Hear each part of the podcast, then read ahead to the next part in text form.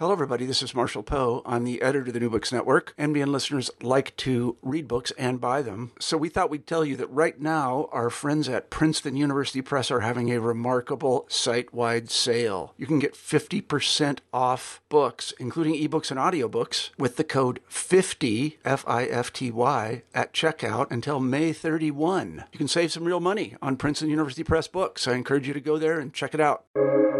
Welcome to the New Books Network. Welcome to New Books in European Studies, a podcast channel of the New Books Network. I'm Tim Jones, and my guest today is Roman Deininger, co author with Uwe Ritzer of Markus Söder, the Shadow Chancellor, which will be published in October by Droemer Knaur. Germany will hold a federal election this time next year, and it'll be the first since 2005 in which Angela Merkel will not be a, cha- a candidate for Chancellor. Although a leadership election is underway inside her Christian Democratic Union, speculation has grown to fever pitch that it will be Markus Söder, the leader of the CDU's sister party, the Christian Social Union, and First Minister of Bavaria, who will be chosen as the Chancellor candidate of the right in 2021. This would be unusual, but it would be understandable. According to the latest polls, 56% of Germans want Söder to run, 23 points ahead of his nearest CDU rival. And among Christian Democrat voters, this desire is shared by 75%. So, who is this man? Why is he so popular? And if he does indeed succeed Merkel next year, what should Germany's geopolitical partners expect from a Söder administration in Berlin? Aside from the man himself, there's no one better to ask than Roman Deininger. He's a long-time political reporter for Süddeutsche Zeitung in Munich. Not only is he the co author of this new biography, but his book on the CSU, Portrait of a Special Party, was published just seven months ago by C.H. Beck. As a reporter, Roman has been stalking Söder for over two decades as this wily politician climbed his way to the top of, the, of Bavaria's dominant party and began his emergence onto the federal stage. Roman, welcome to the podcast. Hi, Tim. Thanks for having me. How long have you had this book planned? I mean, obviously, it's it's very well timed now, but uh, it did you did you look into the future? Well, of course, it was a little bit of a gamble when something like five years ago, my uh, co-author Uwe Ritzer and I decided to write a biography about Söder, who at that time was basically a provincially a, a provincial politician uh, in Bavaria. But uh, I'm sure we were not alone with our forecast uh, that uh, he has quite a career ahead of him but uh, that he has a national breakthrough now in 2020 during the corona crisis is unexpected and even stunning for us. Yes, it's, it's as you say, it, it's really the corona crisis that really seems to have put him on the on the national stage. Um, what did he do? What was it that he did that was so right that uh, that, that that achieved this for him? Well, I think that uh, Söder met his political moment uh, in the corona crisis. Um, the uh, corona crisis has uh, completely um, reshuffled uh, political calculations, a career path, um, the question of a Merkel uh, successor in the chancellorship in Germany. And Söder surely is one of the beneficiaries of these developments. And that's basically because he's a a hands-on politician. He's a straight talker, um, and all those qualities were in high demand when the pandemic broke out. I think his crisis management in Bavaria, um, where he's the premier, stood out um, mm, compared to other um, uh, German uh, single states. Um, he was uh, very clear on hard measures, on timely measures, lockdowns, testing, uh, other stuff. And with all that, he captured national attention. Yeah, and, and has that stood the test of time? Has has Bavaria's performance uh, in the pandemic proved to be as positive as it looked in, in, in, the early stages of, of the crisis? Well, there's an argument about that because the numbers in Bavaria are not that great. But um, in general, I would say uh, that uh, the main indicator uh, that um, uh, Söder really grew as a politician in the uh, public image in that crisis is that the numbers hold up even after some uh, stumbles that Söder had in his crisis management in recent weeks. Um, I think he's rewarded mainly for his open and clear communication, very energetic, not panicky and uh, people seem to accept that um, uh, on a on a um, working basis, um, some faults happen uh, in that crisis. Corona is uh, not not a crisis uh, that, that has some immaculate heroes, and uh, my feeling is that people are willing to forgive some mistakes politicians make um, in this crisis if they display uh, leadership. And that's what Söder does. Mm-hmm. Well, b- before we drill down into the kind of person he is, um, could you give us some background to to the special history of Bavaria, really, the, the, the politics of Bavaria, why it's different, the history of the CSU, and, and, and essentially why, since the war, it's been a, a one party state?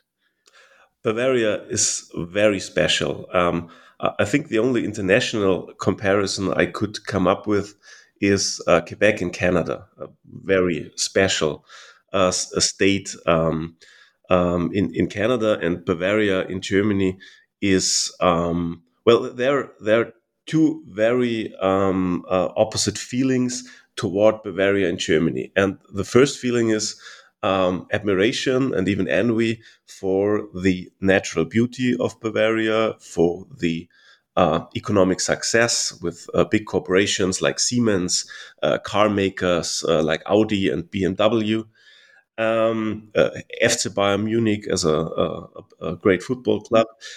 So that's the one thing. The other thing is that some people tend to think of Bavaria as too, let's say, folkloristic, as uh, it's a little bit ridiculed for its folksy traditions. Uh, think Bierfest, think Lederhosen, and and the independent spirit that uh, somehow rules Bavaria, which is uh, quite bordering separatism, depending on, on whom you ask. So uh, that's special about Bavaria, and that's um, really reflected in uh, politics. So um, if you call yourself a free state like Bavaria does, and if you're always talking about um, a certain degree of independence, um, a politician from Bavaria is not really uh, slated uh, to be chancellor. So um, that's probably why it never happened. Why never somebody from uh, Bavaria um, um, achieved that office. And um, well, it, I would call it kind of exceptionalism that uh, uh, exists in uh, Bavaria. And of course, uh, that's not helpful when it comes to uh, national elections. We also have to convince voters in, uh, let's say, North Rhine-Westphalia or in Berlin. Mm. Yeah, it's it's it's odd that because you made the comparison with Quebec, for example, but Canada has had Quebecois prime ministers, and, and equally in the UK Scotland is very separate, but there have been many uh, leading Scottish uh, politicians and, and, several prime ministers. So Bavaria seems to be particularly special. we, we, can agree on that, definitely. I mean, Söder, yeah. Söder himself uh, has uh, asked the question um, if people in Germany really want to be governed from the Hofbräuhaus, uh, which is, of course, a big beer hall in Bavaria. And I think that's a uh, the cliche trap um, some uh, Bavarian politicians step in.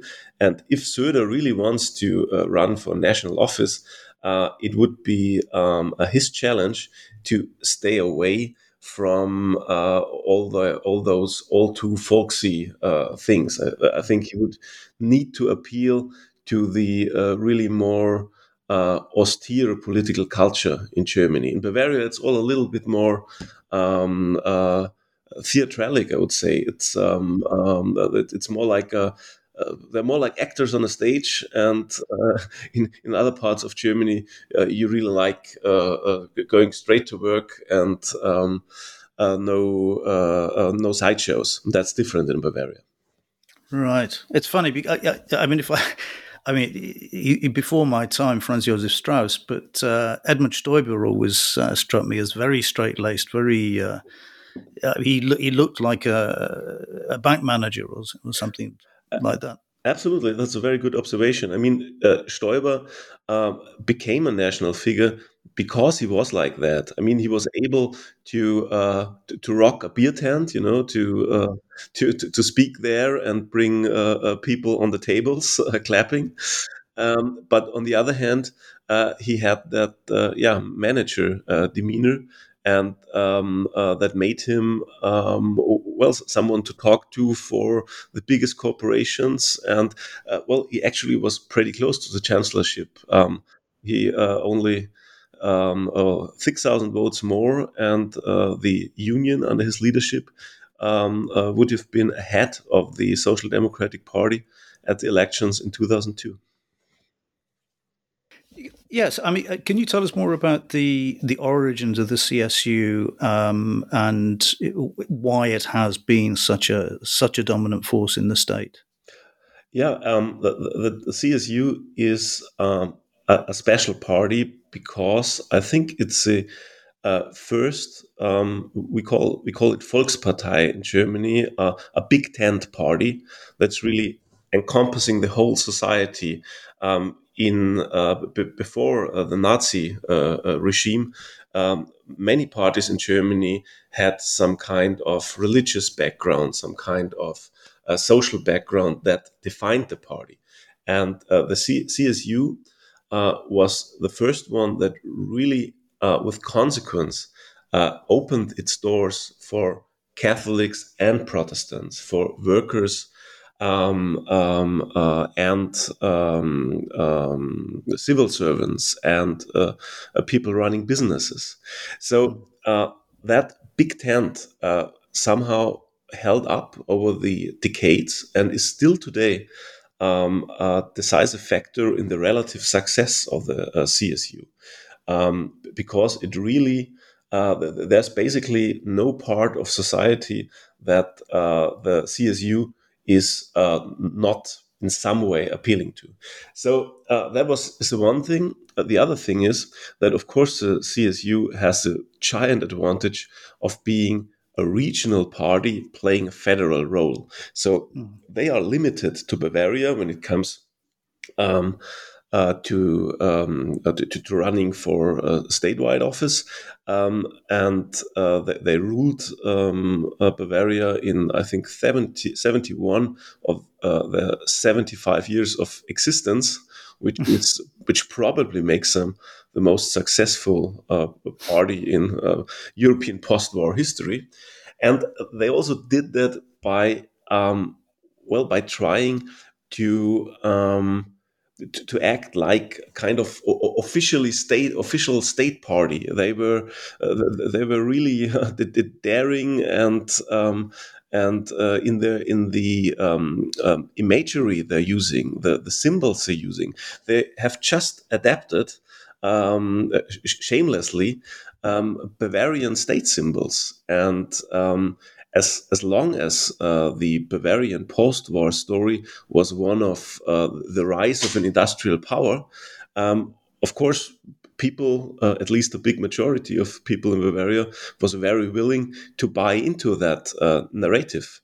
And um, now finally we have 2020 after 75 years of uh, of CSU history uh, there are other parties really trying um, to take away that monopoly of the CSU on uh, the Bavaria story and um, so I think Bavaria Bavarian politics is uh, now are now getting um, much more uh, competitive uh, because other parties are really um, uh, taking the piece uh, of the cake.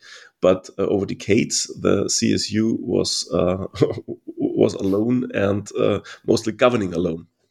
Mm. And, and the, the, main challenger party now in the region is is the Greens. Is that correct?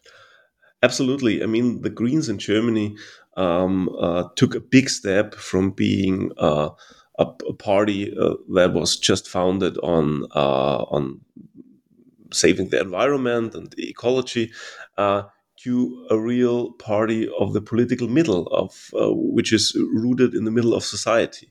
And uh, while the CSU in the last years, last ten years, let's say. Um, the refugee debate was at the center of that development. The CSU was a little bit shifting away from the middle to the right, and the Greens were getting to the middle from the left. So um, uh, that was a development that really um, uh, hurt the CSU. And um, um, only after um, um, almost losing uh, the 2018 state elections, Söder, the uh, uh, party chief of the uh, CSU, was willing to take consequences. And he mm-hmm. Uh, uh, took the uh, CSU on a kind of green course to prevent the Greens from becoming even stronger. And well, they are the main rival now for the CSU and uh, they are also probably in federal politics the main rival for uh, the union. Hmm. Yeah, that that's what you've touched on there is is something you mention in the book, which is that uh, is is adaptable. That he and in some ways you, you say he embodies the CSU like nobody else. He's a tough guy. At the same time, he's vulnerable. Sometimes he's conservative. Sometimes he's liberal. Sometimes he's old school. Uh, but he's on Instagram, so he's he's shown that ability to adapt. Um, I mean, I, I remember during the asylum crisis with the CSU in 2017 at the at the federal level, he he came across as the as the hardliner, uh, and now he seems to be much more. He comes across as more liberal. Is it? Is this real? Is this? Um, what should we read into this? Well, that's uh, the question uh, that uh, that is following Söder his whole career uh, is this real? Uh, is he speaking out of conviction? Or is he just uh, m- making things up because it's uh, strategically helpful for him? So uh, the approach of his critics is that uh, he's an opportunist, that he's um, that he's just doing what gets him elected. And um, I would say that um, he has some some uh, some let's say uh, green dots uh, in his career. He was a uh, he was a um, um, um, minister of the environment in the Bavarian uh, state government, and in that role, he actually was progressive when it came to uh, um, the fight against climate change and all that. But the thing is, when he took up another office, when he became the Bavarian Minister of Finance, he completely forgot what he did or didn't care about what he did as a minister of environment. He completely um, um, um, uh, did only what helped him in his new role. So, as a minister for environment in Bavaria, he said, "Okay, we have to save the mountains." Uh, as a minister of finance, he was more responsible for tourism, and he said, okay, uh, we can't save every mountain, let some tourists in. So um, if you ask me if I uh, believe uh, he's a he's a, a eco activist uh, uh, in the in the depth of his heart, I don't think so. But on the other hand, um, if he's um, if he's consequent in what he's doing now, uh, if he's if he's holding up that course for let's say two or three years, um, uh, well, he will be governing on facts, not on words anymore. So he has a chance to get away uh, with uh, with that um, um, uh, with that new course. Hmm. I, I, I mean, Bavaria itself has gone through something of an industrial revolution, hasn't it? I mean, it, it's now become a a hub for life sciences and artificial intelligence, and has gone beyond um, heavy industry. Is this? Did he have much to do with that in his role as uh, in the finance ministry and as um, uh, and as uh, first minister of, of the state, or is that something that, that, that happened much more organically through through several administrations? I think he uh, put himself in the tradition of uh, exactly what you're uh, describing. Um, I think his contribution is limited because he's um, uh, the, the, uh, the, the, the giant leaps Bavaria took as a state from agricultural uh, region to an industrialized region to a high-tech region uh, happened uh, before he was uh, influential in Bavarian politics. But of course, um, uh, that's a story uh, he likes to tell. Um, Bavaria is um, on the one hand is uh, Lederhosen and Bierfest. On the other hand, it's uh, innovation and uh, economic success. Um, laptops and Lederhosen. That's that was Edmund Stoiber's um, um, motto, and um, I think this combination, um, a tradition and and, and modernity, uh, has quite an appeal uh, also outside of Bavaria. So I think Söder really tries to write a new chapter of that old story. He's investing heavily uh, in in in in uh, research, in uh, digital uh, research, and um, so we have to see if he really uh, leaves a mark that's comparable to other uh, first ministers of Bavaria, like Franz Josef Strauss or Edmund Stoiber, who might also be internationally known. Um, but he's definitely putting himself in that tradition. Mm. I, I, mean, we'll we'll come in the conversation to whether he will get the uh, nomination, but let, us assume he does for the moment, and, and that he becomes chancellor. Um, do you think that is something that he would bring to the table? He would, you know, th- there are criticisms. I mean, Germany has had an economic miracle in the last twenty years, but there are some criticisms that it's been too reliant on um, exports, too reliant on particular type of uh, heavy machinery export, and it needs to reconfigure to deal with competition coming in particular from China. Is that the way? Have you and you, you've been around him a lot? Is that something that has come up uh, in in his thinking? Do you think? Uh, well, I would say that there is no comprehensive economic philosophy of Markus Söder um, uh, that we can uh, rely on or that we can um, uh, just uh, look up in the archives. You know, I think he um, um, he's basically in every political field um, a take take charge style politician um, who who is willing to resolutely make hard choices. And um, I think that he would bring this uh, also to economic uh, policies. Um, uh, if you look at what he does in Bavaria, then he's a very, very robust um, um, uh, advocate of uh, Bavarian enterprises and Bavarian businesses in Germany. So uh, if you translate that one level higher, I think I could imagine him being a little bit more aggressive um, and resolute in defending German economic interests in Brussels and beyond. Hmm. In fact, the, the, more the more you say, but the more he reminds me of um, Chancellor Gerhard Schröder in terms of his, you know, being somebody who's quite shameless, doesn't have very strong opinions, but basically believes in leading. Yeah. Uh, do, do, you see yeah. similarities there? Yeah, that's a uh, that's a good comparison. Um, I see similarities, and um, I think Söder is not governing on uh, eternal principles um, uh, that he tries to uh, put to work, but um, he's he's governing governing on uh, almost borderless pragmatism, and um, I, I, would say that um, uh, this has helped him a lot, but also um, uh, people are asking, what does he really stand for? And uh, I think that Schröder, as a chancellor, finally found his big project, reforming a German social system and uh, uh, also economic reforms. And the question would be what Söder's big project could be if elected chancellor. Uh, to this point, it's all about Bavaria. You know, uh, what helps Bavaria is good for a CSU politician.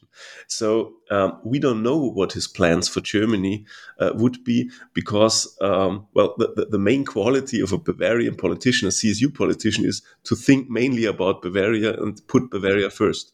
So um, um it, it, it's very hard to make a forecast.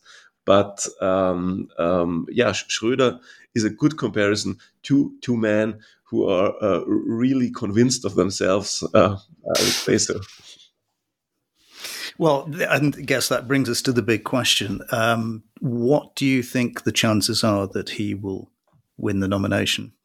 And I, I won't hold you to this. Obviously, there's a, there's a lot of guesswork here. So, what, what, what's your thinking? Yeah, it's really it's a it's a foggy situation. Uh, hard hard to make a prediction, um, but um, I, I wouldn't rule rule it out that uh, Söder uh, could uh, become the nominee of uh, the CSU and CDU, but um, um, I don't think it's very likely. Why? Um, because the nomination for the union of uh, CDU and CSU um, is always um, well lies always first with a bigger sister party, and that's uh, the CDU. And um, the way for a CSU candidate to become candidate for chancellor, um, the, the only way is that uh, the bigger sister is really uh, serving the nomination on a silver plate. And mm-hmm. even more so uh, because Söder is, um, Söder is not picking fights uh, um, uh, um, when he doesn't know the outcome. He's uh, really a risk averse person and politician. Uh, so I don't think he would go into a big battle to secure this, the nomination for him. Um, so what has to happen that uh, Söder gets a nomination? Um, I think the uh, guys running for the nomination in the CDU, uh, the Premier of North Rhine-Westphalia, Armin Laschet, uh, uh, Friedrich Merz, an um, uh, economic expert, and Norbert Röttgen, an expert for international relations in federal parliament, they really um, would have to, well, completely implode. The CDU uh, would need um, would have to see the need for a compromise candidate from outside the CDU, and that would be the moment where Söder steps in. It's not the likeliest scenario, but it can happen. And if you look at um, uh, the state of the CDU right now, if you look at the polls that put Söder high, high, high above uh, uh, the aforementioned three CDU politicians, um, yes, I, I, wouldn't rule it out. Hmm. I guess the argument against it would be that the CD or the union generally has benefited from um, increased trust following the coronavirus crisis. But counting for him would be that the Christian Democrats have been in coalition now for what um, a, a, various grand coalitions for, for a long time, and he would give them potentially the opportunity to to go into coalition with with different partners. Um, do you think, in that respect, and from his experience in Bavaria, that he would be happy to go into uh, a coalition with the Greens? I think he's preparing that um, uh, not uh, that uh, uh, he, he, needs to be chancellor in such a coalition, but as a party chief of the CSU, he's preparing that. I think he laid the groundwork. Um, if you uh, look at the at the base of the CSU and uh, the the the members of the CSU, um, I, I, think uh, uh, over the decades they were almost taught uh, to to look at the Greens uh, uh, with skepticism and uh, disregard.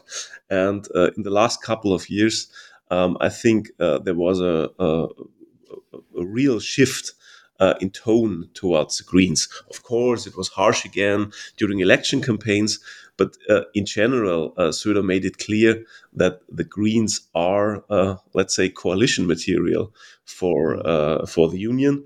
And um, um, well, if we look at the last federal election in 2017, we almost almost uh, entered into a, a coalition of the, the, union uh, with uh, the Greens and the Free Democrats. So it was over the, all, uh, almost there in 2017, and uh, in 2021 it uh, will almost surely happen if the numbers hold up.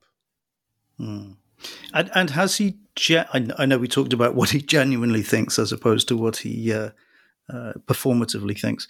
But do you think he has changed his tone and maybe even some of his beliefs regarding the um, uh, the taking in of asylum seekers from 2015 onwards? Did, do you think part of him thinks that Merkel was right and he was wrong? Uh, I'm not sure about that. I think uh, that it was a strategic decision of uh, Söder to reverse course uh, in the uh, refugee question. Um, uh, he was on the brink of losing the Bavarian state election in 2018 because he was instrumental in uh, um, uh, putting um, uh, well, the whole uh, republic uh, into crisis when the CSU and the CDU clashed over the refugee policies in the summer of uh, 2018 uh, when he realized that people um, were not not favoring that way of doing politics and confronting Chancellor Merkel. Um, he he took the consequences, and that was the point. He changed um, well his refugee policies. He changed his tone against uh, the AfD, the uh, right wing party uh, in Germany. Um, so I would say that was another pragmatist decision he took.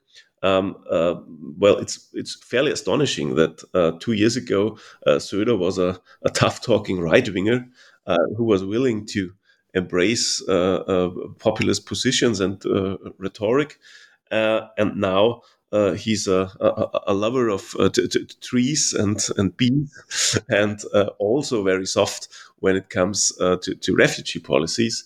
Um, so, so, I would say um, I think he knows that he can't uh, reverse course another time. He has to to uh, stick to his new image because otherwise um, people wouldn't wouldn't buy into that. Um, so I would expect him uh, to to stay relatively soft on immigration, but uh, of course, uh, if another situation like um, uh, the fall of 2015 arises, of course this position would be tested. What would he do if uh, another million of, of refugees would uh, stand on Germany's doors and another decision like that in the fall of 2015 would be needed? Uh, that would be the ultimate test of uh, the new Söder. Yes, I guess in that circumstance, Germany really would have to um, put pressure on on European partners to uh, to, to share the burden, right? In a way that she, she didn't in the end. She she she just accepted personal national responsibility. And the, the problem in, in the in the fall of 2015 was uh, not that uh, Merkel um, uh, uh, well made a decision uh, to let uh, uh, all those refugees in, um, which was humanitarian and in many ways admirable. The problem was that she wasn't explaining that step well enough, and um, I think that Söder is a, a better explainer than Merkel is. Um, uh, I think that also helped him in the uh, Corona crisis. I, I, don't know if he would be able to uh, show empathy for refugees. He was lacking that in the in the past, but uh, in general, he has a good way of communicating uh, with people, and that might also help him in uh, the refugee debate if it rises again. Mm-hmm. Well, the, the, other big issue in big political issue in, in Germany at the moment is is the attitude towards uh, Russia and the uh, Putin uh, government following the um, poisoning of uh, Navalny. Has are we able to discern where he stands on on Germany's strategic position towards Germany, uh, sorry, towards Russia?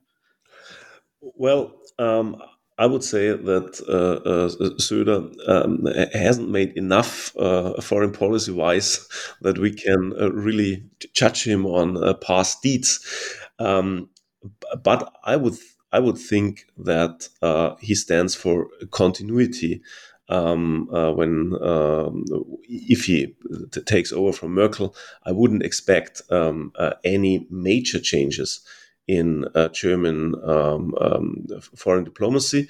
Um, he actually visited uh, Vladimir Putin something like two years ago, uh, but he was also slated to go to the US and uh, probably meet Vice President uh, uh, Mike Pence shortly before the coronavirus struck. So the um, that that travel was postponed.